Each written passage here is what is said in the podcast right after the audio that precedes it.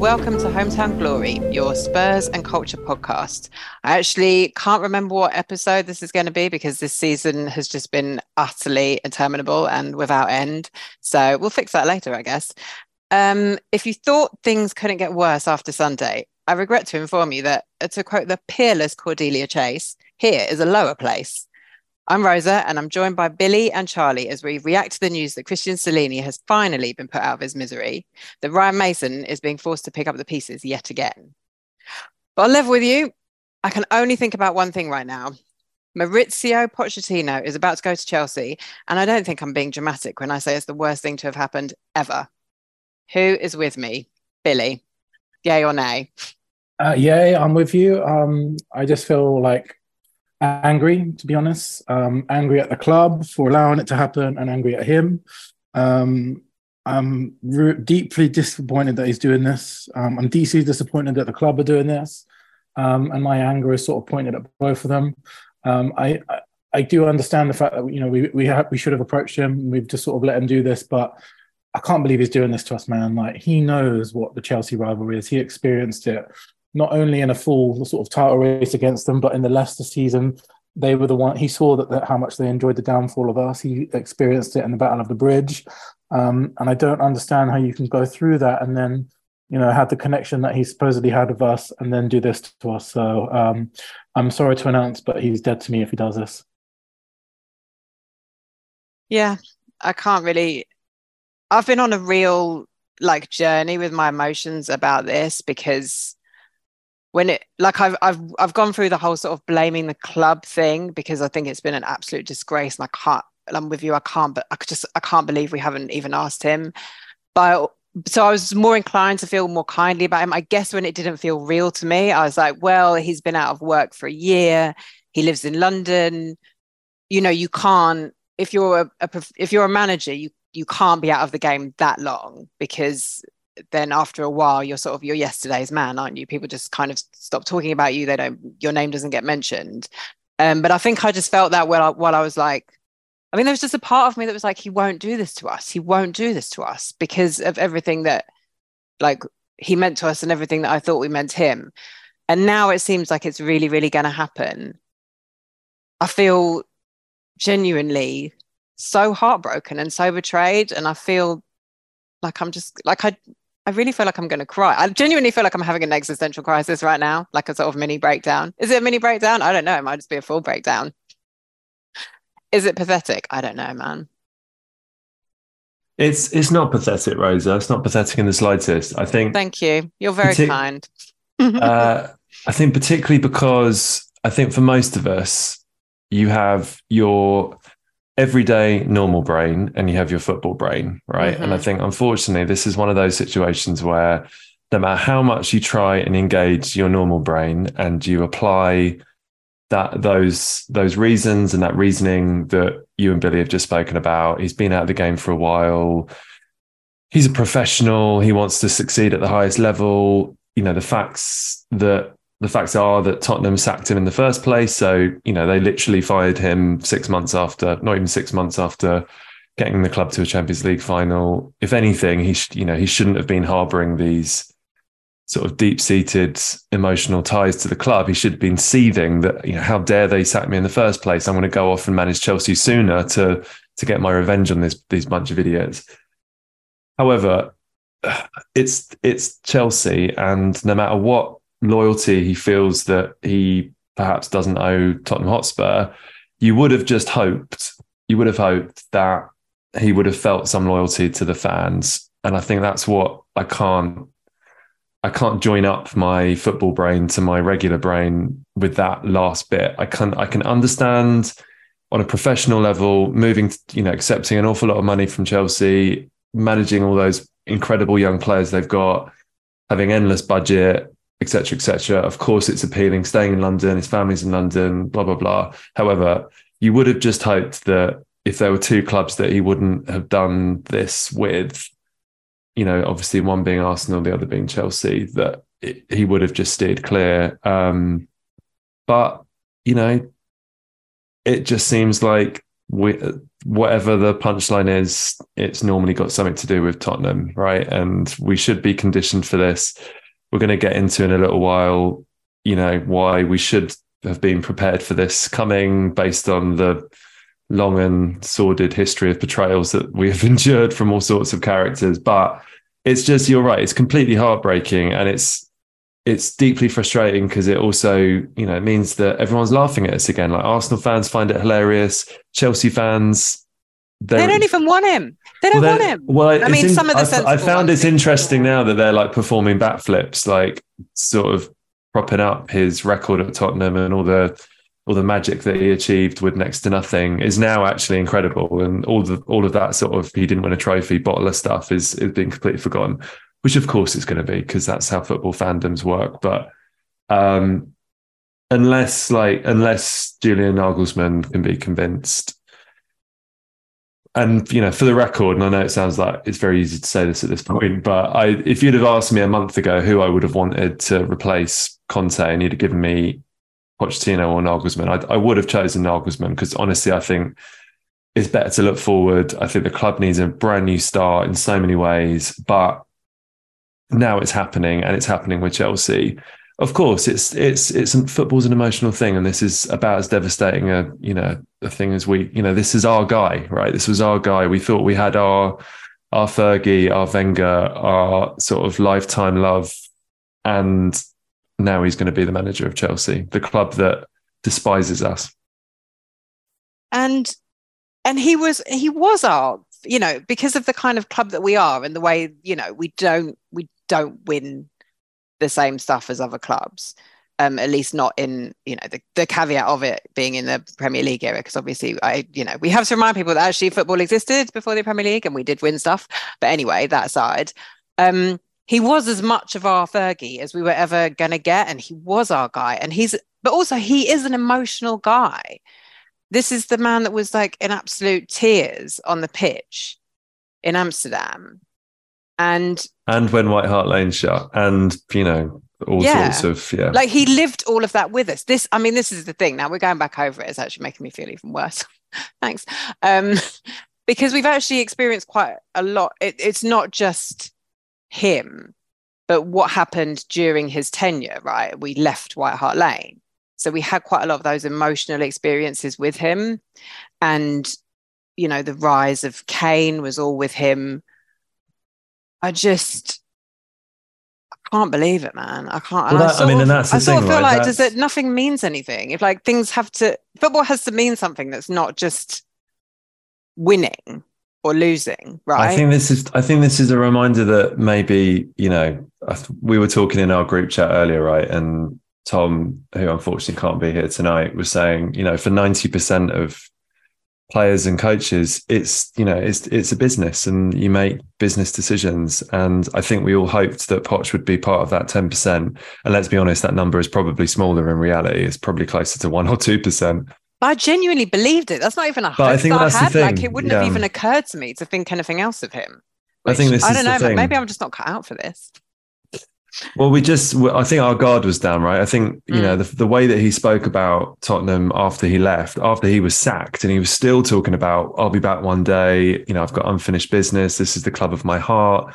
The way that he had spoken about, you know, his emotional tie to Espanyol and how it would, you know, he, I'm not sure if he backtracked on this a little bit later on, but he had initially spoken about never being able to manage Barcelona because of his feelings towards Espanyol for all of these reasons, I think we were fully justified, and we are fully justified right now to feel this bereft because he conditioned us to believe that he wasn't one of these dudes and that maybe he was one of these sort of special, as soppy and silly as us fans types that would put the feelings of supporters a wee bit higher, perhaps, than many, many of his, you know, colleagues. But here we are. Yeah, and I just want to um talk about this thing that's sort of going around that you know, well, he's not joining Arsenal, so what's the big deal? Like, that's total bullshit, to be honest, man. Like, I mean, first of all, he said it himself that Chelsea are real are real rivals, Um, you know, and we were competing for that sort of title with them. But anyone who's been to a, a Tottenham Chelsea game knows that that is a serious, like, ugly rivalry. Arsenal, Arsenal Tottenham is like a geographical rivalry that's obviously developed into two of our main rivals, and they will always be our main rivals. But Chelsea's been kind of like born out of a history of violence and like vile chanting towards each other. Every single Chelsea home game, they sing "We hate Tottenham" at the beginning of it, and that's the sort of thing that he's signing up for. And he knows That's where that. he's going. I He's can't. been there. He he's been he's been on the in the dugout when they sing "We hate Tottenham" at, at the beginning of every single home game. He's watched like their fans and players celebrate a two-two draw of us that meant nothing to them other than ruining our title. Like he knows exactly what he's doing here, and he said himself that these are our proper rivals. Like it's bullshit that they're not, you know, a, a rival comparable with Arsenal. They might be on the a tier slightly down from Arsenal, but they're still a, a hated, heated rival, and it's a, it's an ugly rivalry as well. It's got a history of you know hooligan violence. It's got you know the horrific chants that we get. Um, and the horrific chance that we get back as well. Like it's it's a it's a horrid rivalry, and he knows that, and he's experienced it, and he is sort of there's no way that it's like, oh well, it's not Arsenal, so it doesn't matter. It really does matter, and it's a, I, I think it's a massive betrayal, to be honest. I've got a question for you guys actually. Do you think this is where does this sit um uh, like compared to Sol Campbell for you? I think the, th- the thing with me uh, personally is I was very very young when the Sol Campbell thing happened. Like, I didn't Mm. really like. I, I had a Sol Campbell. I think I've spoken to about before. I had a Sol Campbell poster on my wall the, the- when it happened, and my dad took it down. Um, but I, I was too young to feel like the sort of the, the emotion that I'm feeling now. Um, so for me, like I'm not saying it's worse than Sol Campbell. I'm just saying I'm I'm now at a level where I know more about it, and I know like I've, I'm more emotionally developed to feel it more. As a child, don't fully understand those kind of things. Um, so yeah, this one really, really hurts for me. And the sort of, I mean, I'm not going to get too deep here because this is, you know, I don't want this to descend into a sort of horrific podcast, but there's a worry. Too late, we're there already. there's a worry in me that this is a, like a dress rehearsal for summer, and like this is sort of how I imagine the Kane thing is eventually going to feel when he does go. Um, and I, it's just made me realize I can't hack him going to. Um, obviously, I, I don't think he. will I genuinely don't think he will do it, but I could not hack him going somewhere like Chelsea or Arsenal. If we have to sell him to Man United this summer to avoid all doubt of that, because obviously Levy would never sell to those two. There's no chance of it. But in a year's time, he'll be on a free um, and, and there's nothing we could do about it. So uh, I don't know. It's maybe getting my feelings about Kane as well, to be honest, because it hurts. It really hurts this Pochettino thing, and I just sort of worry about the implications what that will have when you know. As much as I love Pochettino, it doesn't mean anything close as much to me as Harry Kane does. So yeah, I hope it's not like a dress rehearsal for that. That's it. It's made everything completely unsteady. I feel like everything I thought I knew is a lie. Well, that- I mean- has red That's it. pilled me. I've, I've I've always said to me and Charlie have had this conversation before. Like, I've always said Kane will never do that to us, but now I, No, you don't know. I don't know. yeah. I don't know anymore. I don't. I honestly don't know anymore. Well, my I don't know. concern is that This if Kane. Like, if Kane doesn't get what he wants this summer, and you you have to assume he's going to be asking, you know, look, please now cash in on me, make some money. Like you know, you guys have a fresh start. I have a fresh start. You know, particularly if you know Tottenham do attract a decent manager, he I'm sure will be saying to them, look, this is a perfect opportunity. Give the manager some money, brand new team, new era. Let me go off to Man United or whatever, and you know, live out whatever ridiculous dreams he has.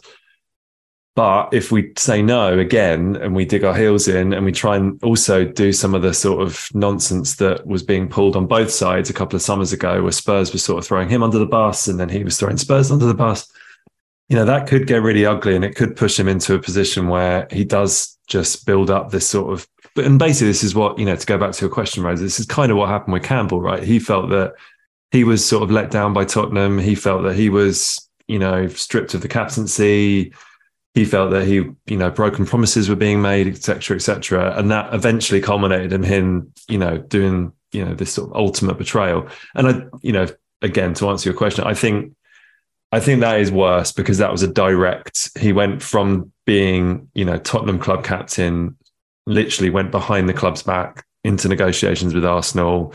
And then the next thing you know, he's in a press conference with an Arsenal shirt and Arsene Wenger. You know, Yeah, we- actually, that we- was really brutal. that was, I, had mean, sort of we are we are just very lucky. Sort of and also there was no social media, and that you know was Yeah. huge. I mean, had Twitter been around then, I think the collective seethe, heartbreak, sort of joy, and you know ridiculousness on the Arsenal side, and and you know on the Spurs side with the heartbreak. I think Twitter would have like caved in on itself and would have just like Mm. exploded had had that been a thing then. And you know, and I think because because we did sack Poch and we haven't extended, you know, an olive branch this summer by or this year by offering him the job. I, I don't think it's quite as bad, but fuck me, it's gonna be it's gonna be awful. Like it's gonna be absolutely terrible. And you know, we have to, you know, we just have to hope that Tottenham are doing I can't, I can't even say this with a straight face that Tottenham are like trying desperately to get their shit together to ensure that something is going on that makes us feel like there is some kind of direction or some sort of you know plan and purpose to to what comes next for us because otherwise you know I mean fuck me we could be looking at a season where Arsenal win the title West Ham win a European trophy. Pochettino is the manager of Chelsea. You know our director of football is basically in prison. Our you know fitness fitness coach died. Conte like bolted halfway through the season came back for a bit and then sort of called us out for being a bunch of losers and then left anyway. We had And his then we proved him right. then we proved him right by keeping his weird zombie staff on played some of the worst football the premier league has ever seen and that and we've still got six games to go it's not even over yet I was It's going to add. I'm just going to add to that, just just so just just to be a completist. Spurs women could get relegated, and Arsenal women could win the Champions League. Yeah So it's yeah, they like could a- win the double, of course, because they could also win. I mean, it's a bit of a long shot. They're not going to win the winning double. league. They're not. Um, so that's Christ. lol. That's you guys are right. forgetting. You guys are forgetting that Emerson Royal could go to Real Madrid as well. So Very true. Oh, didn't didn't true. Billie didn't Emerson himself yeah, he sort did. of call out his dad did. basically He earlier? was like, Oh, did he? like- yeah, he was like, I've never even spoken to my dad about. It. So there is our. we can true- still rely on one man. Yeah, with Who would that man. That man is Davinson Sanchez, by the way. the true But- loyalty is Emerson Royal. Yeah, Dav, Dav, after our you know our sort of heated podcast last week, he came on and was the most responsible player on that pitch for Tottenham Hotspur Man of the match. on Sunday. he was he was really really good. Um, Before Yeah. this gets super dark, I just um I'm I'm gonna say one last dark thing and then we'll and then we'll move on, which is that I said this to you just before we started, Charlie, and I do have to wonder because I was arguing about this with Ollie as well. Is I'm so upset about this. I don't know if I'm cut out for this. Really, like I've always known I'm not really cut out for this, if I'm honest. but I, I, you know, kind of soldier regardless. Um, I feel like this is a sign from the universe. It's like you should just stand down now. You've you've you've served your time. Be free.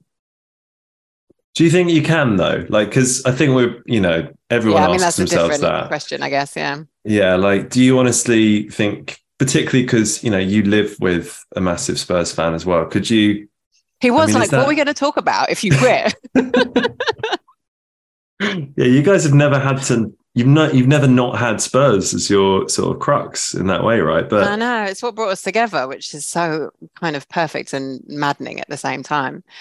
I don't know. Yeah, maybe not. Maybe not. I mean, this is the other thing. Like, what am I going to do? Like, quit all of the group chats I'm in with you guys? That's not going to happen. And just be like, should we just what? Just talk about telly? No, that's not going to happen. I mean, we could. So just talk about realistically, no. we could just very easily talk Yeah. about telly. Rosa, you know full well you would like have learned three languages within a year. You would have, you know, you would have got a doctorate or something. Don't, however, however much Don't do think any of those things. Don't do any of those things. Don't actually live out your potential. Stay with us in the well. That's so Spurs, isn't it? Don't live out your potential. Stay here. It's basically what we're asking Harry Kane to do. Um, okay. I think that's yeah, that's answered it for me, really. I I would, but I can't. Um, the other thing is, I feel like I probably should be handling it better because we've got a lot of practice in this area. Um, we Billie put out a tweet earlier today that asked you all to uh, name your favorite betrayal. I before we dig into that, um, I want your favorite betrayal, guys. Billie, I know you, you've got at least one, if not more. By favorite, do you mean most painful or or le- technically least favorite, right? it's got to be the most painful. You can have one of each. so mine was like okay. Oh, and it can't be Campbell or Poch. This is the- yeah, this and because deal, because yeah. of my age, I kind of missed out the whole Campbell thing anyway. And like, I w- was really gutted by Luka Modric um, when that whole kind of transfer saga happened about him being on the boat with Chelsea and then sort of agreeing to stay for one year and then going to Real Madrid. Like, I, Modric was a player that I just totally and utterly fell in love with in every single way, and then. to See that he basically was begging to go to Chelsea really hurt me, and I I was again that was that was exactly the right sort of age where I was really starting to feel like, um, you know, totally obsessed with Tottenham and everything, and that that really really broke me that one. So yeah, mine is definitely Luka Modric. Um, another one slightly before that as well, which really hurt me is Carrick because again, I think both of the re- reason for both of those things are they were by miles our best player at the time.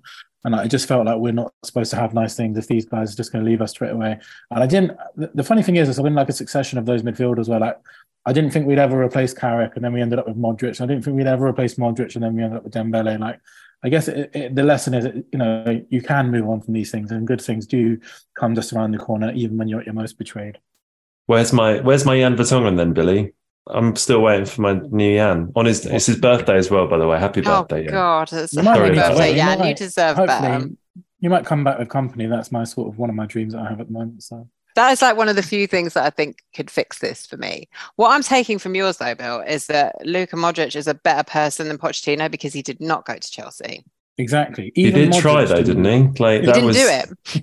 no. I think because we stopped him. Yeah, even if we, we didn't let him, but eventually. But then he could have gone the next year, but we didn't. Wasn't there him. that ridiculous story about him like having to be smuggled onto uh, Roman Abramovich's yacht and stuff Yeah. for secret Yeah, talks? he was like he was proper yeah. like it's proper ratty behaviour. Um, But then he came back and gave us like the best season ever. So he did give us his like please let me go season, um, which is We're too which is fine. forgiving. These people just feel like they can betray us because we forgive. Maybe I we should just harden our hearts. Um, I'm getting I'm getting ready to boo Poch is basically what I'm saying. Charlie, what about you? Well, mine ties into that because, as I'm sure anyone who's listened to at least one episode of this podcast knows, aside from Jan Vertonghen, my all-time favorite is is Jurgen Klinsmann. Um, and I was 11 when he left the first time, uh, and it was around the time that like my parents were breaking up, and it was all this big sort of mush of emotional sort of awfulness at the time.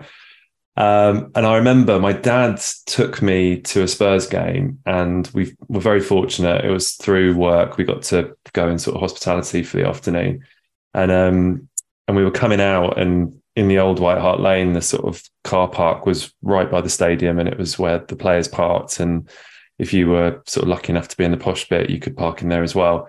And uh, and Jurgen was was leaving at the time. Um, he was getting in his car, and I I saw him. My dad looked at me and went, "Don't you dare run over there!" And before he could do anything, I just ran over. So I was about eleven at the time, I think, and um, yeah, I would have been eleven. And uh, I just was like, "Please don't go, Jurgen. Please don't go. I beg you. Please don't go. You're my favorite player. Please don't go. You can't go." And he just had the, you know, quite rightly, the look of a horrified man who had a sort of very tall, gangly, idiot eleven-year-old sort of basically crying at him in a car park. Um, and then I think it was about six days later, he announced he was leaving to go to Bayern Munich. So that betrayal as an 11 year old that was in a bit of an emotional, uh, sort of on an emotional roller coaster anyway. That's personal as well. You asked That- him not to I go. he literally asked anyway. him. I begged him. I was on, I essentially feel on my like, I feel completely differently about Jurgen now. Actually, However, I feel what I will that say- story, but What I will say is that he then came back and saved us, and I feel like that did, is yeah. that kind of captures really that that sort of parable capture, captures i think my own sort of spurs supporterdom in that you can be like you can fall massively in love with these people they break your heart and then occasionally there's a redemption arc and they do come back and it's all okay again and you forgive them and you end on a nice lovely note and then you can look back and go, well, do you know what? That like taught me something. And do you know what? That sort of hardened me up for life. Do you know what? Like you should let these people free to go and achieve what they want to achieve. You shouldn't hold them back as long as they come back and, you know, do right by you in the end. And we've had a few of those, right? Because that's what Teddy did. He came back, and you know. But I think Teddy was not good when he came back. I'll be honest. I, I mean, he was really... about like sixty-three years old. it was too. It was too little, too late for me by that point because Teddy's actually one of my main betrayals. But I feel so. like Teddy, Teddy, like when you look at how long he was with us the first time around, and how bad so many of those teams were. Like he had to watch people like you know, Jurgen leave, Barmby leave, like all the good ones left, and he was just stuck there for ages. Till oh, 19... Barmby leaving because he was fucking homesick. That little snake. That, that's one of mine as well. Actually, that yeah. was really shitty. Um, and then he, like, you know, just travelled around the country endlessly, playing for like 500 teams. But apparently, he wasn't homesick then. Um, yeah, they were Nicky. all. In, no, you're were, Nick. They were all in the north, actually, weren't they? So maybe that's fair enough. Anyway, so yeah, Jurgen's my kind of all-time one, but I thought I would tell that story because I feel like there is sort of a happy ending that does perhaps sort of capture, you know, what we have to brace ourselves with. And mm, I was going to say maybe there's a happy thing with the Poch stuff, but I don't. And for, I was going to ask a question to you guys before, and this without getting back into sort of bleak neighborhood. Does this mean, do you think, that he can't come back and manage Tottenham again? Yeah, we're done. We're done here. Okay. Yeah. Wow, Rosa, I never thought I'd hear you say that. Never. I honestly, I even as early as like, yeah. well, recently rather as like this morning. I think. Yeah, um, I think has just now it's real. I'm like, no, I'm not doing this. I'm not doing this anymore, man. You can't, you can't hurt me. Like you can't hurt me and just expect me to just take it and just endlessly mm. take it. No, I say no. Enough. All right, Destiny's Child, chill out. The other, the other day, but I think um, there's two ways we could have got closure with with him. One of them is him coming back and winning a trophy with us, and the other one is him um, betraying us and joining our rivals. And like, you don't need to be a Spurs fan for a long time to understand which universe that we live in right now. obviously, it's the other one. So that is yeah, a big silver lining, though. Like, it doesn't feel like it right now, but you know, could you imagine if we, you know, say we appoint even even Nagelsmann? I think even someone as sort of a-list as that, had they come in and gotten off to a rocky start and Poch was still unemployed, you know, people were still singing his name in the stadium, I think it would have been so difficult for literally anyone to have taken the job this this summer going into next season, particularly if Kane does leave and not have this sort of looming spectre of, of Poch sort of on their shoulder the whole time. So now, you know, hopefully the whole club can be just like energized with hate essentially, and and even you know, and I keep talking about Julian Nagelsmann, knowing full well that I'm jinxing this, but like he, you know, he apparently, if you read the reports, sort of went into the talks with Chelsea, kind of thinking it was like on a promise that it was his job before they've like gone, actually, no, we don't really like you very much. Off you go. We're not interested. So he's going to hopefully come to Spurs fueled with a fuck you, Chelsea. Like, how dare you like turn me down? I'm like the fucking boy wonder. You should have snapped me up in a heartbeat. So maybe collectively we can be fueled by some big old sort of fuck you energy and not have sort of Saint Poch sort of sat there with his big flag and everyone chanting his magic, you know, and we can actually move forward. So that's that's my like big silver lining. Let's fucking go Tottenham, us against the world. Fuck Chelsea. Little rousing speech. Um, Sorry, I interrupted, Rosa. What's your betrayal? no, I'm kind of. Uh, this is interesting because this is sort of similar to what Ollie was saying to me earlier, and I just, I'm not. I just don't think I've got that. I mean, I'm. I obviously do. I'm obviously a very like a petty, like angry person, really. Um, but I just, I'm not really motivated by that. So, I mean, I'm sure I'm sure I'll figure out. I'll I'll figure out a way of dealing with it. I think I think you will, without telling you how you're going to feel. It's fine. Please do. If it, yeah, if you're going to tell me that I'm going to feel okay, then I will take it. What I would remind us all is that by the time Nuno turned up in the summer of 2021, we were all so sort of broken by that stage that we um we were like, oh, Nuno's here. It's all going to be fine. This is amazing. We've finally got some sort of Is dad this a character. Selling point.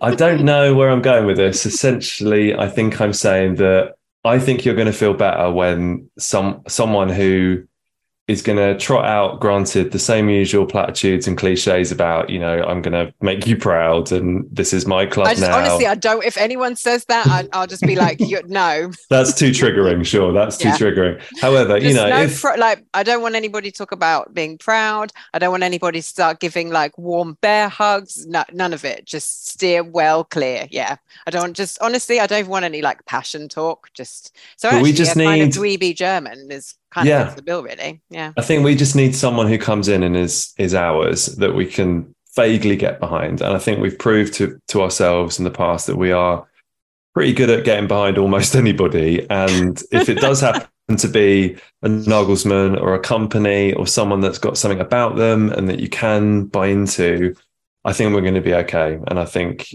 that's when the sort of ridiculous, like, do you know what? Th- This club is awful, but it's my club, and I can't leave you idiots. So I'm just going to have to like get back on the horse and, you know, be fueled by some sort of mad, you know, hatred for what Chelsea are now and how good Arsenal are and all that stuff. Like we'll we'll be fine. We'll be fine. Um, okay. I think. I feel know. slightly less when I when I joined this um pod. I was like, nothing nothing means anything anymore. It's all you know ashes. Um, so I feel slightly less like that now. So thank you very much. That's all right. Let's bring you back down. Tell us your Yeah, let's talk about my betrayals. I have I have many because as I've already said, I'm an extremely petty person. The uh yeah, aforementioned Teddy, um, yeah, Barmby, Stephen Carr, obviously a classic of the genre. I feel more recent times I feel very personally betrayed by Eriksen, even though I know like again, I know we never went in for him, but I genuinely feel angry about that and like kind of hope he's on the way down, really. Um, so there's that. Bloke, bloke, bloke literally died on a football pitch, but Rose is like, That's not enough for me. Yeah. Well, because he died, but then you know he came back to Man United, so that's just you know one cancels out the other. I'm afraid. Um, it's almost like he didn't see any of my social media posts saying I'm really I like I miss you and I hope you're okay. So fuck him. Um, uh, also the other day, Danny Rose allegedly saying that he wants Kane to go to United. How dare you?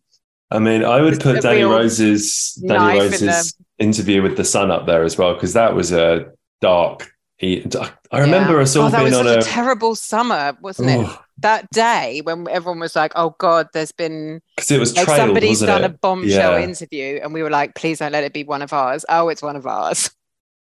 Awful. That was so bad. Yeah, that was really bad. Uh, we've had some classic right back betrayals as well. Obviously, Kyle Walker. Um, a, a real niche one for me is Les Ferdinand telling Mousa Dembele that if he kept it up, he could play for Real Madrid someday.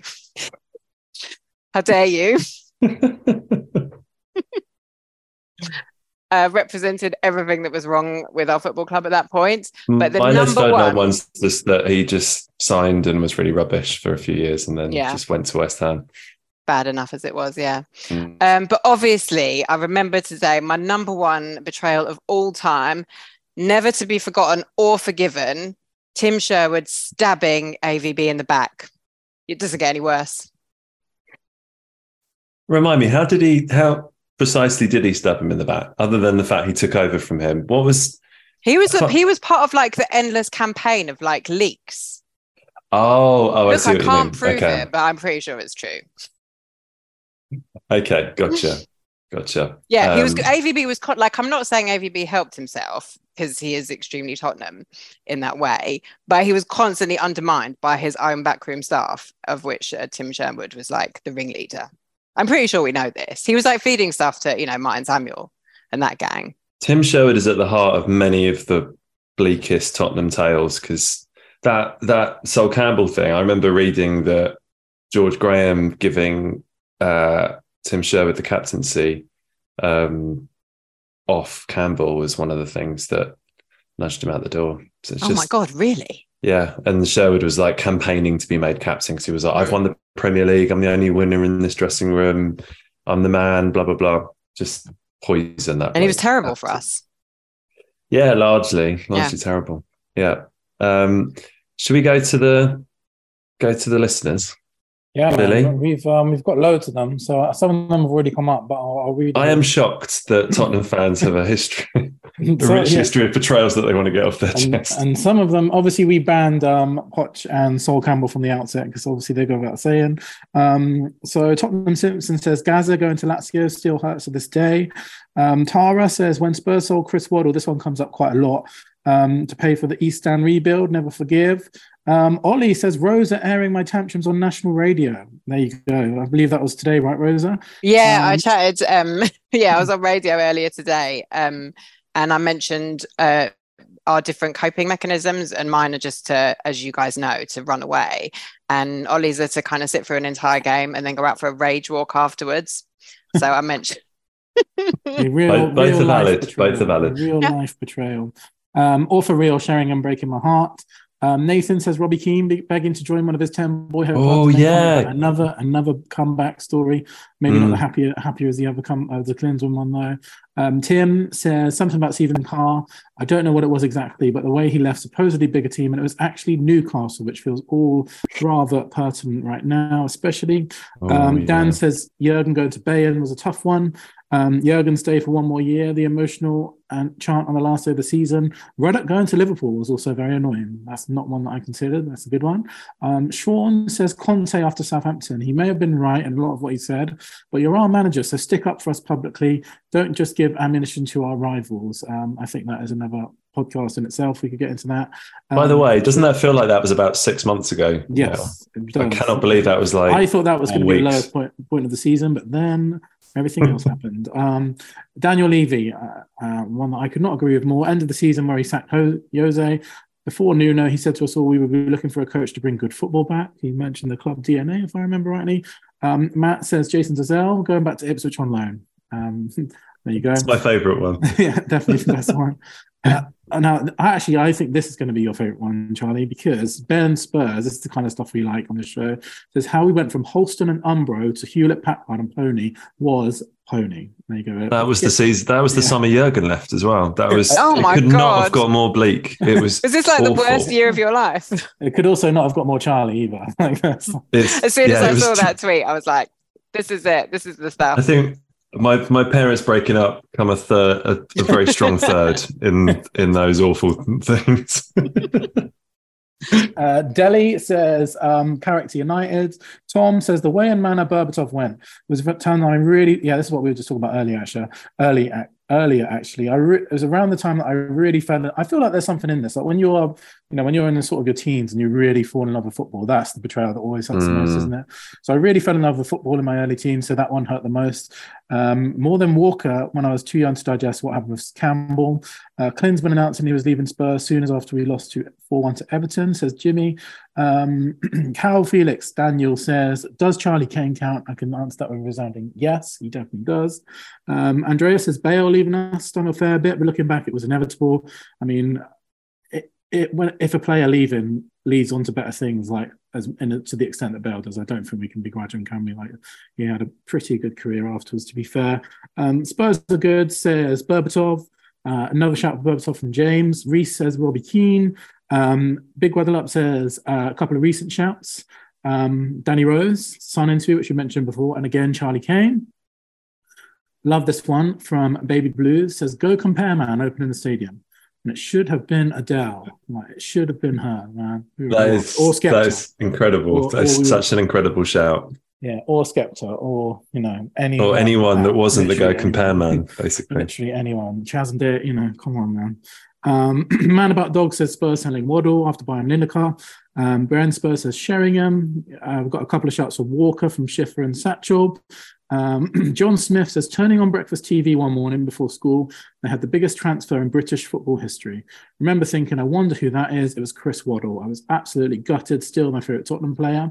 Um, JP says we betrayed Lamela by selling him. He'd have died for us. I was pretty emotional seeing him against Man United the other day. I can't lie, and certainly feel like we could still use his kind of you know everything about him at the moment more than ever. Um, Shane says when Sugar sold to ENIC. Uh, Martin Jol Sevilla game, yeah, that was a, a tough one, wasn't it, man? I think we all, um, especially as it's come up quite a lot recently after this whole Stellini thing, like remember how horrible that was to happen to Martin Jol, who we all loved. Um, Stephen Clark comes up again. Um, I love that um, Elysium here has said has posted their dads. My dad has five in no particular order, which I, I like. I think we should do that more. Just people posting what their dad thinks as well. Uh, my dad has five in no particular order, all of them being perpetu- perpetrated by the club. But Danny Rose, Keith Burkinshaw, Jimmy Greaves, Martin Hall, Martin Jol, and Jose Mourinho. Um, Matt Spurs says Robbie Keane leaving the team he supported as a kid to join the team he supported as a kid. Um, Elon, Nick Davidson says Berbatov, Holtby, being shit. I was so invested. Yeah, man. What we all this podcast? Yeah, I think day, felt was that it Norwich he played made his debut against. And I thought he was yeah. going to be like the best player ever. I think we spoke about that before as well, but that was um, awful.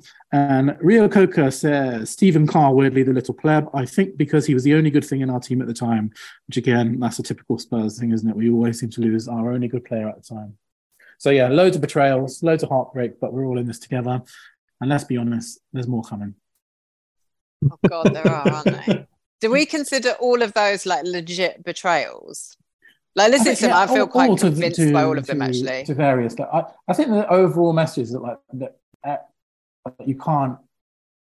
Football is just is just betrayal, isn't it? Like the, the only people that are mugged off in football is the fans, like the the players, the managers, the chairman. They don't care. The, we're the ones that sort of suffer all this stuff. And also, and, it's a food um, chain as well. Like I'm, chain, I'm always yeah. reminded that you know, we are relatively high up on that food chain, but you know, unless you're literally Real Madrid, I guess. Like, would you are they the top of the food chain probably yeah. in terms yeah. of like no one poaches their players, yeah. do they? I guess I mean, even, like Haaland could get poached by Real Madrid, couldn't he? So yeah, yeah, yeah. Because if you think sort of the biggest betrayal of all time is like is really Figo going to Barcelona, they're going to going from Barcelona to Madrid, mm. like. Just give them, you know, the only, we, what can what? we do? Could we like throw a fucking flaming bowl of mate on lemon? The pitch it's got lemon. lemons. It's got to be lemons. Man. Do you know what? The only the only Real Madrid sort of betrayal that I can think of is um is linked. There's a link back to Spurs. A potential next Spurs manager, Luis Enrique, went from Real Madrid to Barcelona. And I think that was one of the very few occasions it's yeah. happened it's happened that way around. He uh, he didn't choose any Real Madrid players in the World Cup, which was pretty pretty funny to be honest. Let's get him. Maybe, I might maybe, love him actually. Yeah. Maybe he is. I keep trying to make Rosa a case for Luis Enrique. Like I feel like he's like your dream guy. the betrayal master. The pet, your petty king. let's, let's I did. I had forgotten that about him. Actually. All right, I'm in. Fine. I didn't even let's know. To be honest, I did not know that he managed Real Madrid until you just said that. Oh no, he played for. He, played. he didn't manage Real Madrid. He's like one of the few players to yeah. go. There you go. Yeah. Yeah. Um, I no, still I think that, that he could he could become our manager. I think he's a bit of a dark horse, but we'll mm-hmm. maybe come on to uh, what the hell happens next in a bit. But yeah, should we? Yeah, I mean, thinking about our sort of the fact that it's only the fans that get screwed over by these events. What do we think of Daniel Levy's apology Sorry, it's just Daniel now, Rosa. He just Sorry, goes by just, Daniel. Poise Daniel. So, I know we were all super triggered Madonna, by that. Oprah, Beyonce, Daniel, Adele, Daniel. Yeah. Um, I thought it was pretty shit, really, because he said I mean, sorry, but then he just did exactly the same thing yeah, he always does. but then to play devil's advocate, what what do we expect? I suppose, right? I mean, it's it was more than you normally get with those statements where it's not sort of an, an open letter from the chairman. It's just a you know written statement. Maybe you get a quote from him wishing whichever sacked manager well for the future but and i'm not i'm not defending daniel in the slightest because uh, it almost annoyed me more that he was sort of trying to do this sort of open-hearted I feel as bad as you guys. Yeah, I, this I take the blame. Too. I take the blame. Does it? Yeah. That, that kind of faux responsibility taking isn't going to mean anything until like a Nagelsmann level manager walks through the door right now. Like nothing they can say to me is going to make any of this feel better until they show me that they've got their shit sorted out. So it all just feels a little bit patronizing and a little bit annoying. But I suppose, is it better than like nothing? Like if they'd have just put a sort of three line statement out saying, Cristian Stellini and his team have been relieved of their duties. We thank them for their work and wish them well. Like, would that have been better or worse? What for you guys? What do you reckon? I mean, now you put it like that, I guess not. But at the same time, I'm just so maddened by these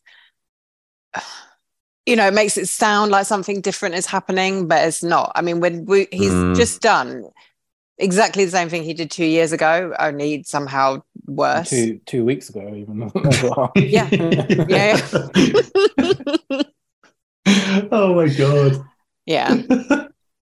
I mean, I think I think people will literally study. I think in those like weird sort of football university seminar things that people pay thousands of pounds to attend, for centuries they will look back at this few months of Tottenham Hotspur and just pinpoint this is how you do not figure shit out. Like this is how you blow up a season in like four quick weeks. Like no one will ever again sack a manager and leave his less talented, less charismatic staff in place when you have 10 Premier League matches left and you're sat in the Champions League places is- with the club's is greatest Ten. ever players' We future on the line. We were That's a in quarter of fourth a with season 10 games. That- that's yeah. a quarter. It's, it's literally a quarter. Well, Mean, it's almost literally a quarter of a season. Like, When you're trying to persuade Harry Kane to give, you know, the rest of his good years to your club, that is what you that is what you do. Like it's I mean, uh, we spoke about this at length last week, but it's absolutely like you cannot wrap your head around it. And, you know, I think we all get, you know, we're all being, I'm sure, bombarded with like hilarious, you know, WhatsApp memes, and all of our non-Spurs fans, friends are having a wonderful time making fun of Spurs. But there are the occasional days where you're I just don't like, have any non-Spurs fan friends, so I've I've just culled my friendship group.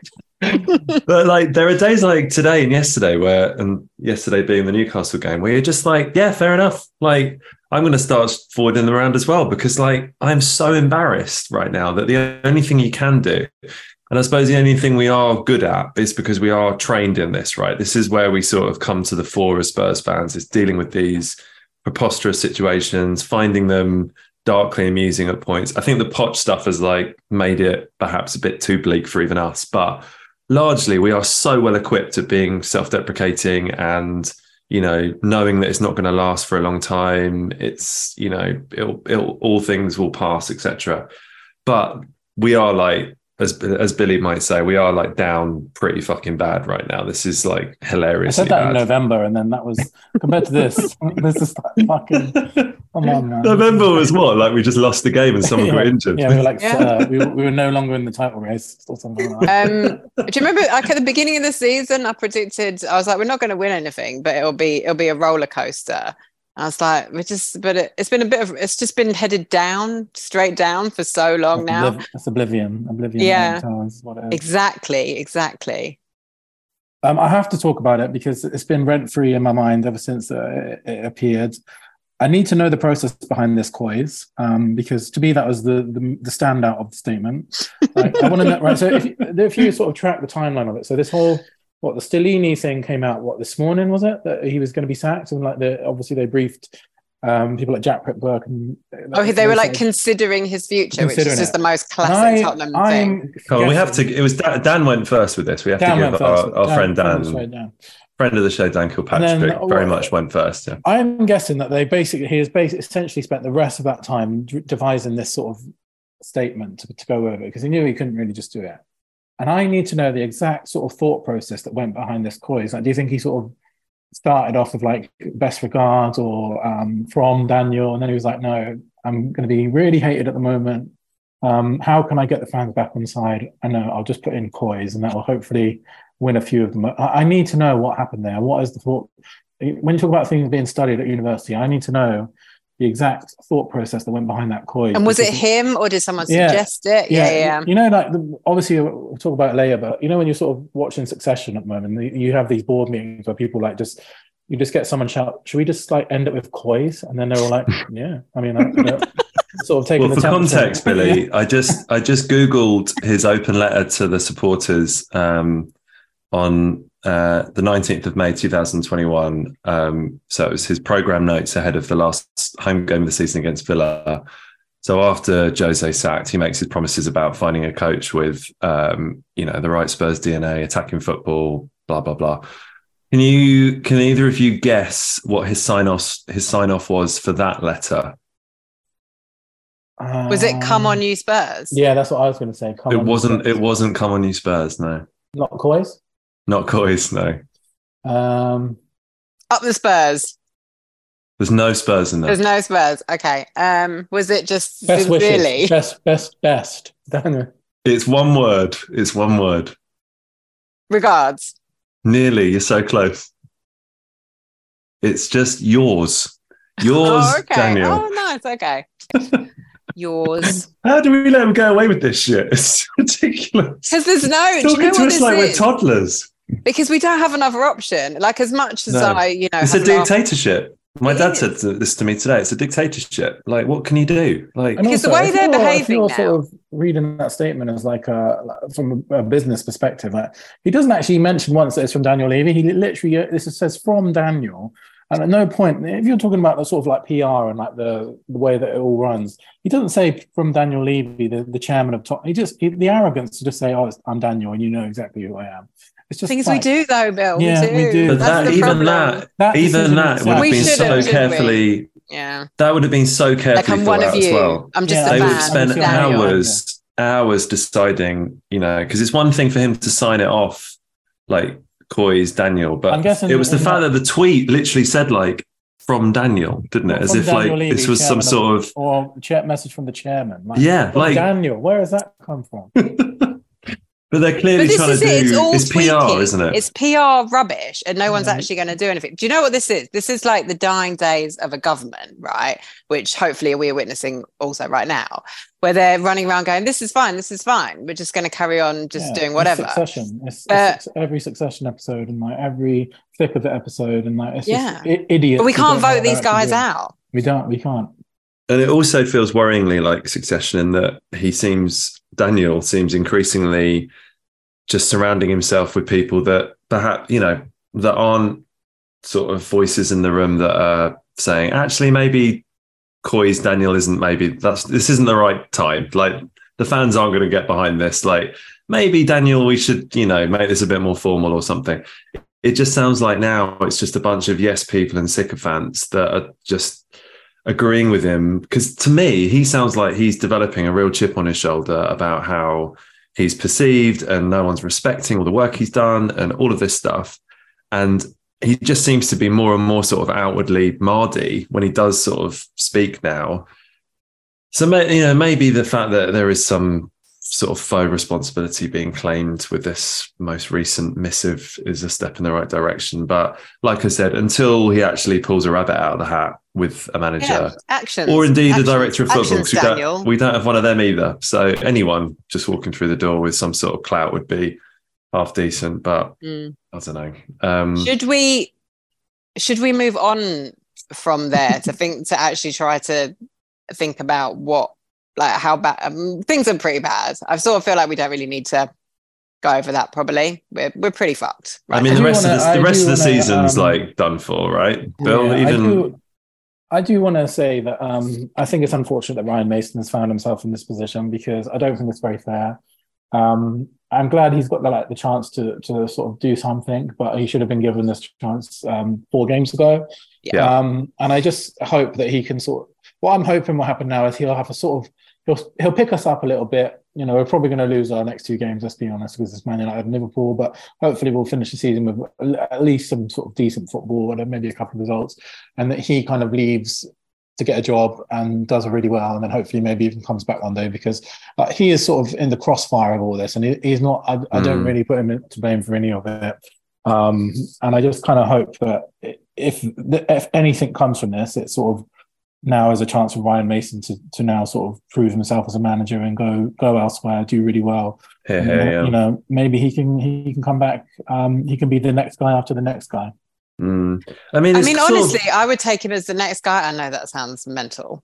Um, It doesn't really matter. but I just, if have that's been. what we're going to do, if we're going to start all over again, I, I would rather it just like he's the only person I will, you know, love more than Pochettino. So it's just so mad that they didn't give him the job, like Yeah. for the interim job. When you think back to the fact that he literally he knows what to do in this situation because in 2021 he was in this exact situation. But and he's worse. talked about it since but about what worse he because he had a cup final like Yeah. five days after you know he was appointed. Like he literally is the one person that knows how to deal with a sort of crisis of this magnitude at, at this club, and yet, and also had coached more top level professional football matches than Cristian Stellini. Like Mason coached a cup final and then six Premier League games, four of which he won. Stellini had coached what a game or two in Serie C, and that was literally it. I know he'd stepped in for Conte. He got, sacked. Yeah, you got sacked in Serie I know. He, I know Stellini, and this is you know this was obviously the issue in that Stellini did do quite well in the games where he stood in for Conte when um, Antonio was ill, but just like I know, firmly I, believe that was all Ryan now. Anyway, based on yeah, the evidence. I mean, you know, it's worth pointing out as well. The only the only bright spot of the sort of mini Stellini era was after he got sent off and against Brighton, and we went on to score the winner when he was in the stands. So that was all down to Ryan. I'm deciding. Yeah. Yeah. Um, so good luck, Ryan. Like I dread to think what's going to happen on Thursday night. I mean, I guess we should vaguely talk about. I'm not going. I can't go. We're on a family trip. Um, so I really wish I w- I wasn't going because I was making a stand or whatever. But I also feel like now that Ryan's in charge, this isn't, you know. I know. We're now they've put us I, in I a would want to get behind they? the team. Because I was very much like, nobody should go. You should not go um, Ollie was going to get a ticket, and I was like, I'm not like I'm actually putting my foot down. You cannot. Yeah, thanks, Rosa. He was going to buy my ticket off me. Sorry about that. Stop to that. So cheers. But now, I feel like I want to support Ryan, but I also don't want to approve. I don't want it to be interpreted as any sort of tacit approval of the board's actions. So, you're not going. Would you go? Mm. Were you here? I think I would have. Yeah, like. Yeah I think I would have. Um, I, I, don't think I would had Stellini still been in charge, but I think now he's not. I would have gone. Yeah. Mm. Billie, are you going? I am going, and mm-hmm. the main reason I'm going is because I'm also striking that day, and I've got a full day to uh, make the most of going to Tottenham early for a night game, which I never ever get. yeah, so they're not going to take that away, yeah. away from you. Yeah, yeah, yeah. No. And um, I, um, I just, I think now that we're at a point where there's lots of sort of uh, we we can't carry on with this. Like uh, you know, at, board level, it's it's awful. Like it's it's absolutely awful. And I really respect, you know, all the different sort of ideas that fans are coming up with. I know a lot of people, people will be protesting, um, which I feel everyone has the right to do at the moment. I know a lot of people are, you know, suggesting boycotting. My problem is with boycotting. Um, I, I love it as an idea. I, ge- I genuinely think things like you know, not spending money in the stadium and not turning up to stadium are a great idea because that's the only way you're ever really going to make these people listen. The problem I have with that is it's very hard to get the kind of numbers that make a meaningful difference. Say, for example, if you've got a thousand people to boycott the game, which is that's you know that's a lot of people doing it. That's not even going to be noticeable. It's to, to like the club. It's not unless you sort of. It's really hard to do, and it's really hard to know what to do because I don't think as fans we can stand for this anymore. I really, really don't. But the, the thing about it is that the club have got us over a barrel. Like if we say, for example, we don't renew our season tickets next season, someone else is going to take them. We, have got a we've got a waiting list of tens of thousands. Say, for example, you boycott the games. You know, it's going to like it'll be minimal numbers compared to what needs to happen. I just think. I don't know. Uh, we need to do something. I know that you know you've got Change for Tottenham who are pushing lots of ideas. There, you know, you've got people that are protesting, and I just think as fans we need to come together and we need to you know we need to let the the board and we need to let the chairman and we need to let we can't accept this anymore. Like we just cannot. It's just um like when you charlie are reading off all those things that have happened like that is not acceptable on any level.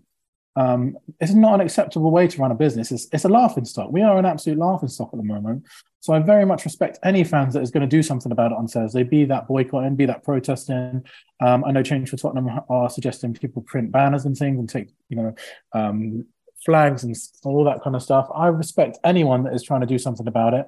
And you know, people often ridicule you know the numbers and things, but at least you know people are trying to do something. So I, I don't know what the answer is, but I just think as fans we have to let them know that this is not acceptable. We can't accept it as fans.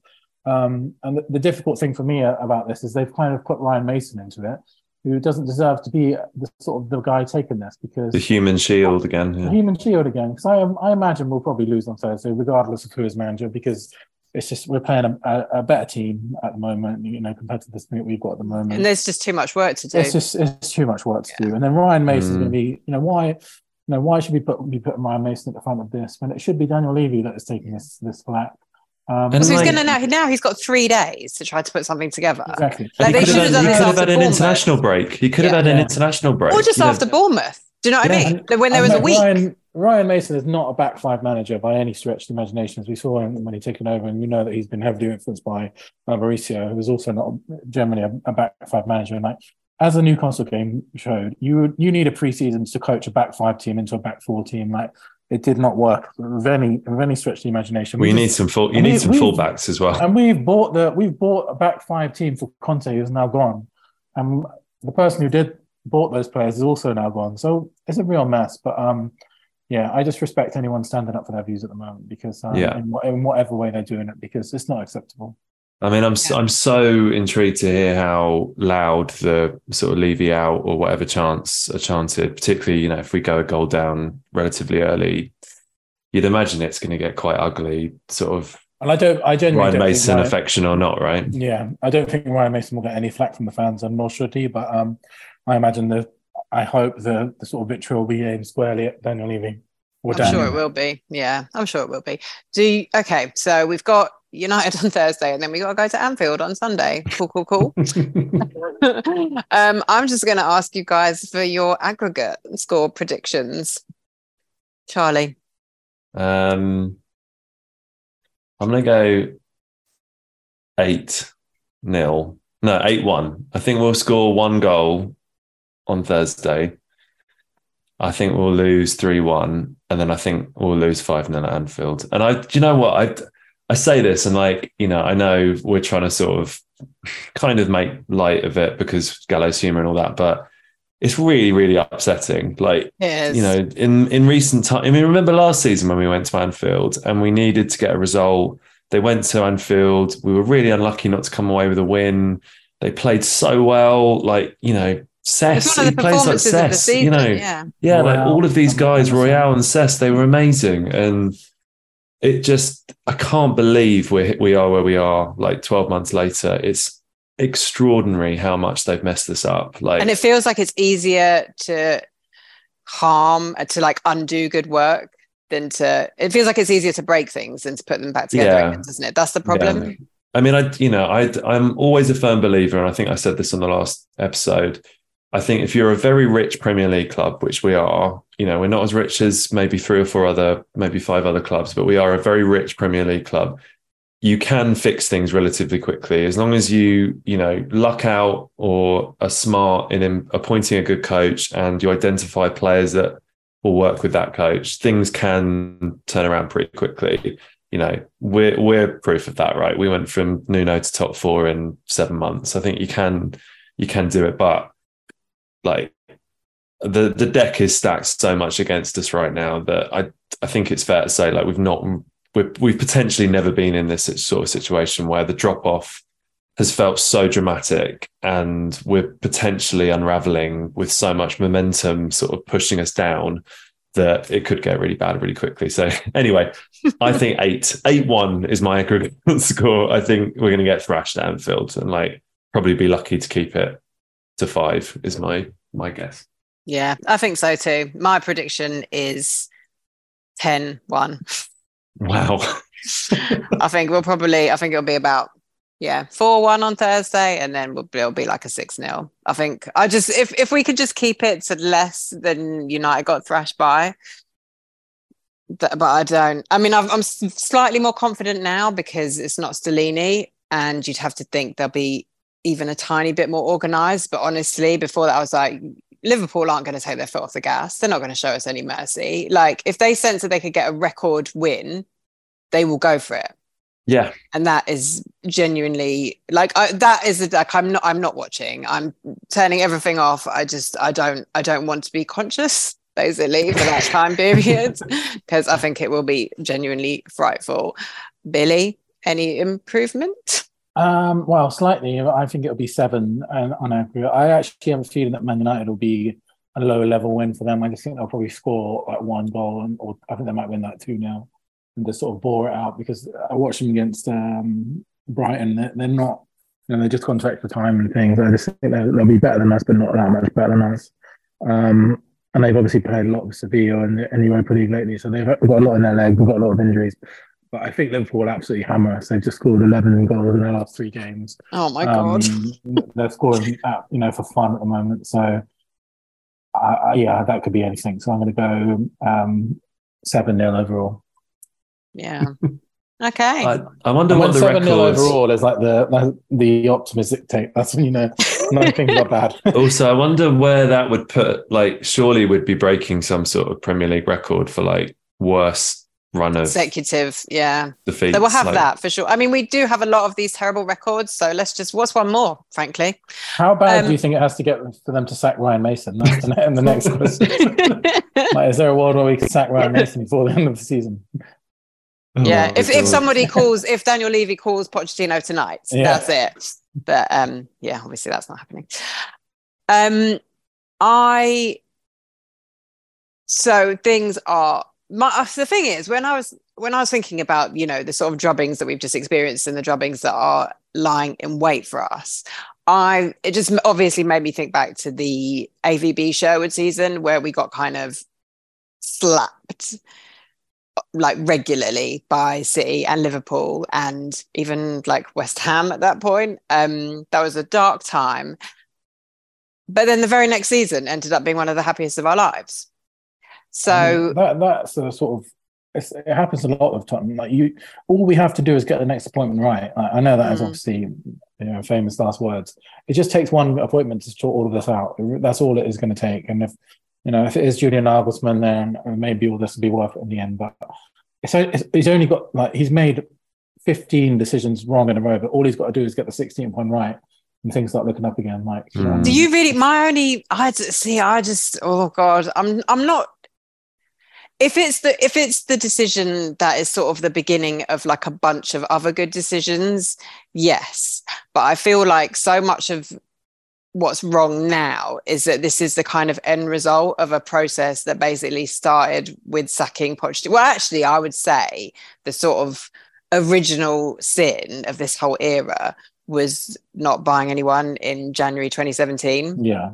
Yeah. I think that laid, months, yeah, yeah that just everything that sort of because then the squad wasn't refreshed and then it all got very tired and then everybody ran out of energy and we kind of made that glorious run towards the final which we inevitably lost. And then after that they just kind of couldn't put themselves back together again. Mm. and then Pochettino got sacked. And it, and honestly I think since then what we've been doing is we've been in a rebuilding era but we haven't but we've been pretending that we're not yeah and we've hired managers that don't rebuild. Then yeah we've been trying to eke out the sort of last we've been trying to kind of wring out every last drop from from a squad that didn't which is fine if that squad had like won something but it didn't. So it's like if it didn't now when I look back at it, and even though I thought at the time, like the Jose appointment, obviously I was heartbroken when um, Poch got sacked, but the Jose appointment I thought was fine, and then Conte as well. But now if I look back at it, I'm like, that team didn't win anything. It's like Zenith. So I don't know what made them think it could win anything, you know, when it was on its way down, you know? So that's my only.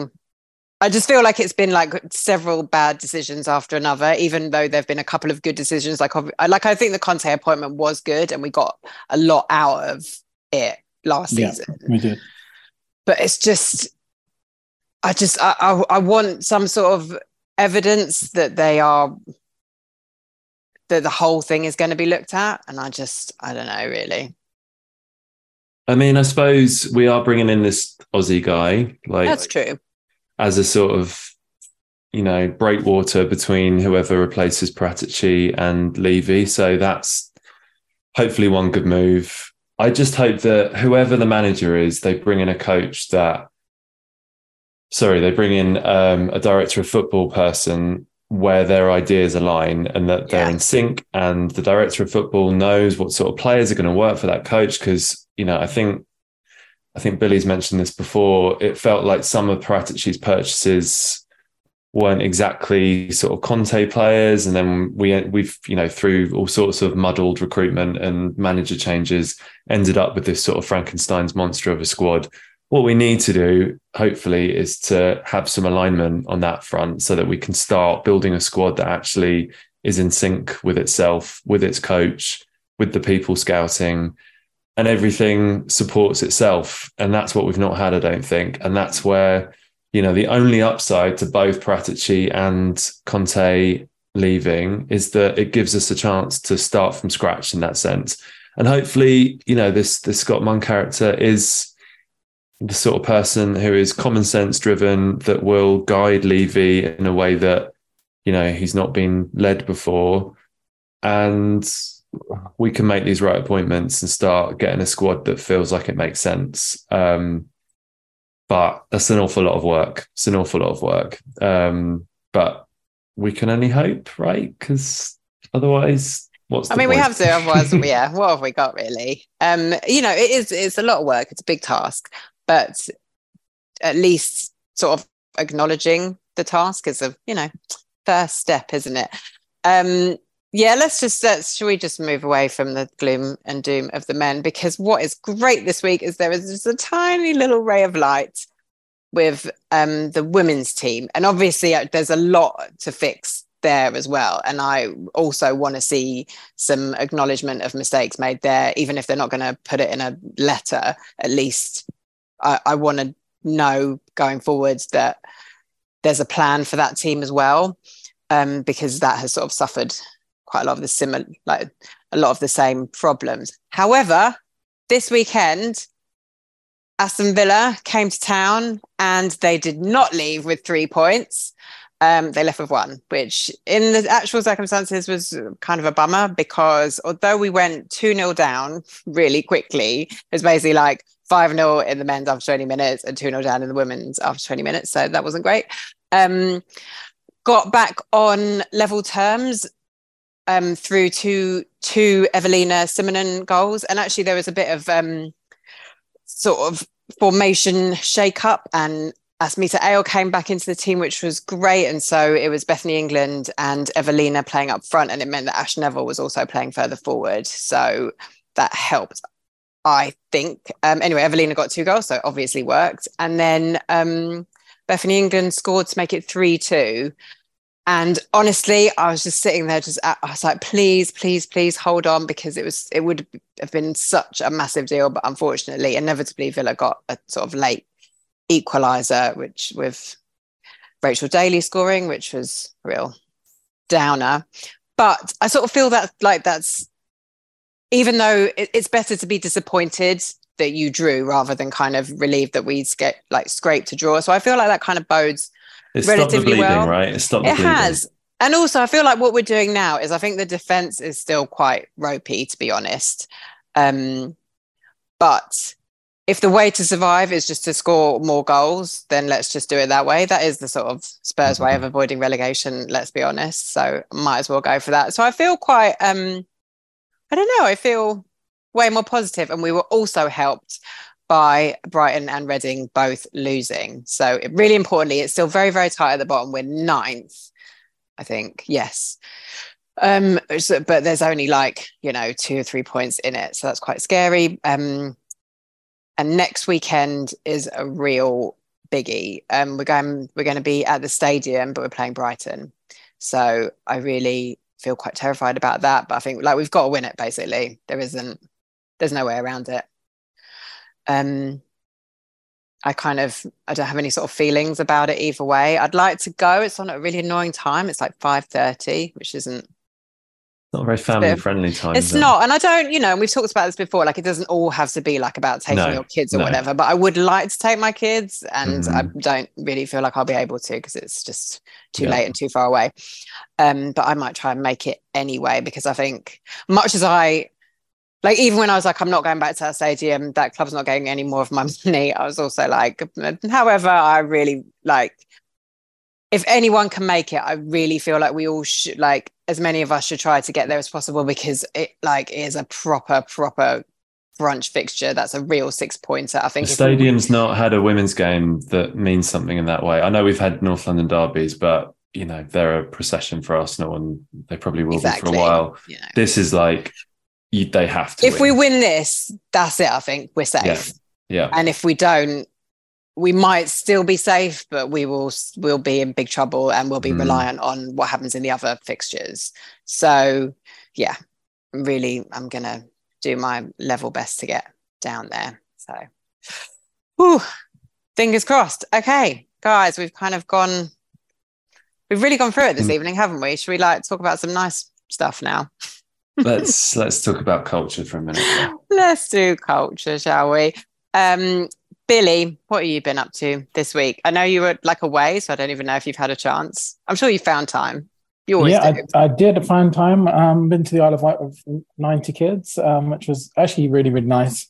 Um, and when I got back, I watched Rye Lane, which is um, yeah. amazing in every single way. And it's like, you know, when you just finish a film and it kind of like, it feels like, you know, it's, sort of really changed your life and, and how good it was. That, this is the first time I felt like this year. It's, it's a really amazing debut film from a director. Um, you, it's one of those ones that you watch that you can't believe it's someone's debut. Like, how is that the first one we've ever made? It's it's really strange to describe it. It's kind of like a, it's a rom com, but it, it, feels like a musical with no songs. And there's over there's like anyone who lives in London will absolutely adore it because there's so many London references. There's so many like cultural references for people our age, but garage music and R and B music and all that kind of stuff.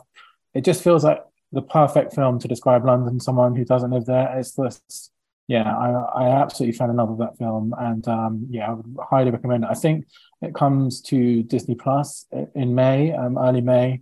Um, so yeah, very very highly recommend it. And the director is definitely one to watch. And I also like the actor. I forget sorry, I forget the name of the actor, but he's also in that industry, which is another great show.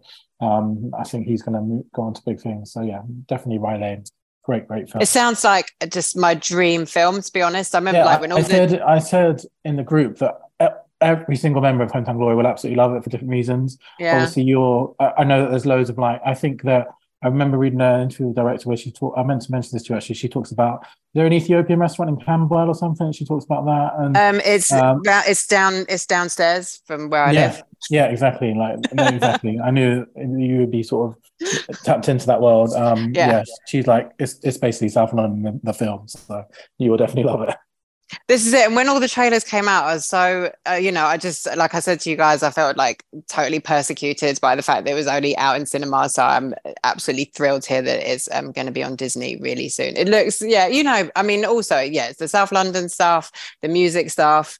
And you guys you guys know i love a rom-com. it's all yeah. of your boxes it is. that's it. I feel like we need this. We really you know just the universe giving us some gifts that's what we want. How about you, Charlie? I'm going to call out something that I also think you'll really love, uh, Rosa. I'm going to call out uh, the TV show Jury Duty, Jury Duty, yes. if I can say it out loud, with James Marsden. Um, written by a couple of guys that were on the um, the US office writing team.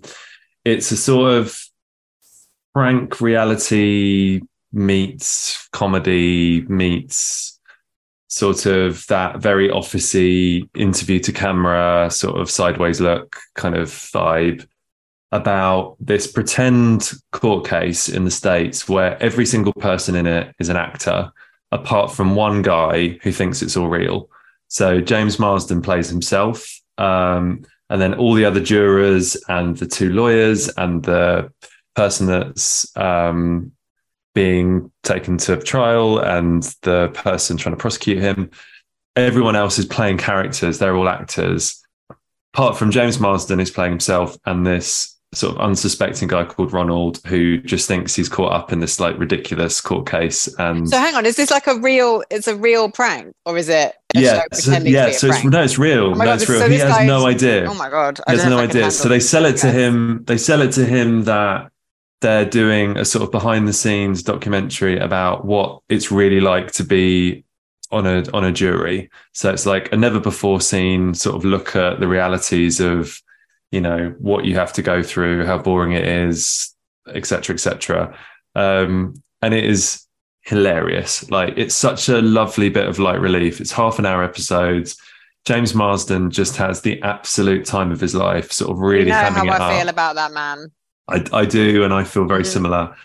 And he's just so so funny because he's just like could not be enjoying himself more, just playing up, being a sort of you know entitled, egotistical Hollywood maniac, um, and more than more than you know, happy just to sort of take the piss out of himself constantly. And it's just a joy. And the guy, they've lucked out so brilliantly with the guy that they're this this Ronald guy that doesn't know that it's all a big sham.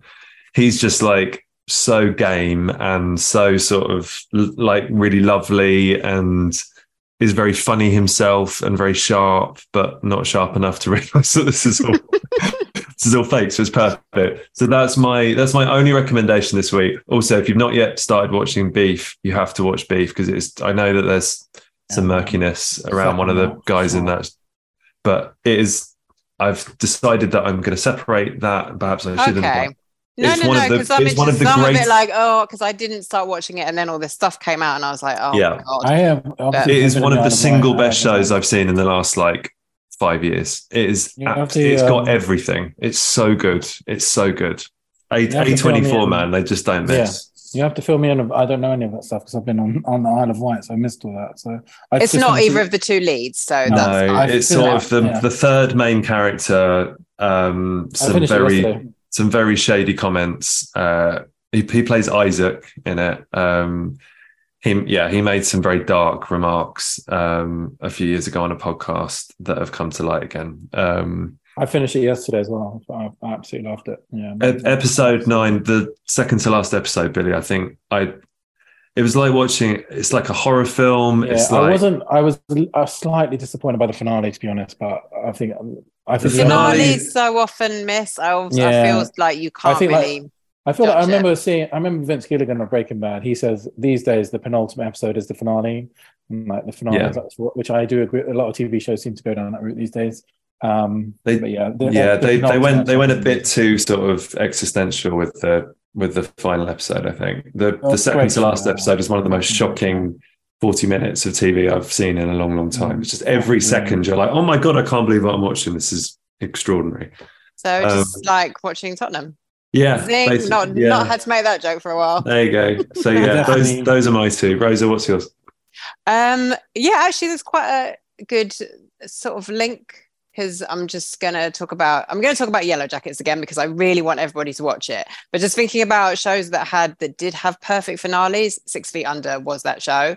And Lauren Ambrose, who played Claire Fisher, has just rocked up in Yellowjackets, which is an absolute thrill. I just it's it's a real Yellowjackets, man. It's just like a real messy show. It's quite ambitious, and some of the stuff it tries doesn't really work, but it is it just has incredible performances. And last week, Melanie Lynskey just gave this speech that was one of the most like chilling speeches I've ever heard, and she delivered it in this kind of just incredible Melanie Lynskey way that She's having a year, isn't she? she She's really i'm this is it. I feel we're living in you know dark dark times in many ways but the fact that she is having a breakout year is something quite special really at her age. And you know no shade to her. I think she's a beautiful woman but she doesn't you know look the way she, you know people assume a sort of superstar is going to look. And i just feel like she's so talented. So it is just purely recognition of her talent basically. And i i don't know i find that really moving in a way. So even though it's kind of a wild creepy why am i rooting for these people they are not great it's also it's also very cool to have that because i think we quite often associate those kind of roles with men and it's not often that women get a chance to play those where it's like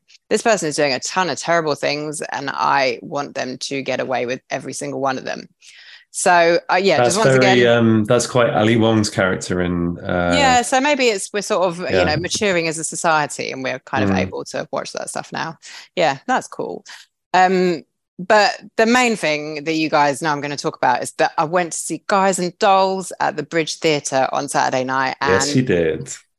I had the time of my life. It was an absolute blast. I love that musical. It is essentially flawless, but I'd sort of forgotten how flawless it is. Just kind of genuinely banger after banger. There's like just a one-two punch of Adelaide's Lament followed by Guys and Dolls, which like you you're not going to see better. Basically, you're not going to hear better. You're not going to see better. It's like brilliantly staged. It's sort of half immersive, so there's mostly action like if you can get tickets where everybody's kind of standing around and they do a lot of it on sort of raised platforms that move around um, we were seated kind of up, but it's quite a small space. So you really kind of feel like you're taking part anyway.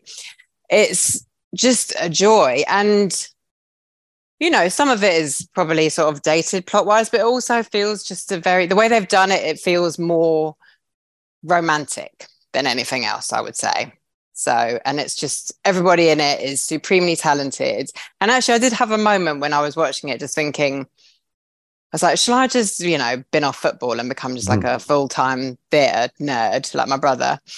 Um, but actually, you know, when football's good, man, it's like when you're watching really talented people do what they do best. Absolutely, like I had that experience yeah. watching everyone in Guys and Dolls, but we, we, you know, when we when we get it good with football, that's what we get to see. And I guess that is what keeps us all coming back for more week after week, really with the hope. And it will get better. It's going to get will, better, right? guys. Yeah. We have to believe that. It's going to get yeah. better. Not for the next little while, but, or maybe it will. Maybe Ryan Mason is going to inspire yeah. some fight. We'll see. Crazier things have happened, I'm sure, somewhere. In the annals of history, someone will be able to locate something crazier than that, mm-hmm. but it might be beyond us right now. yeah, we're not going to do it. um, I feel like that's the perfect place to end. Thanks, guys. Um, we'll see you, yeah, on the other side of our 7 0 or 10 1 drubbings, or better, let's hope. Billie, we see us out. Coys, Daniel.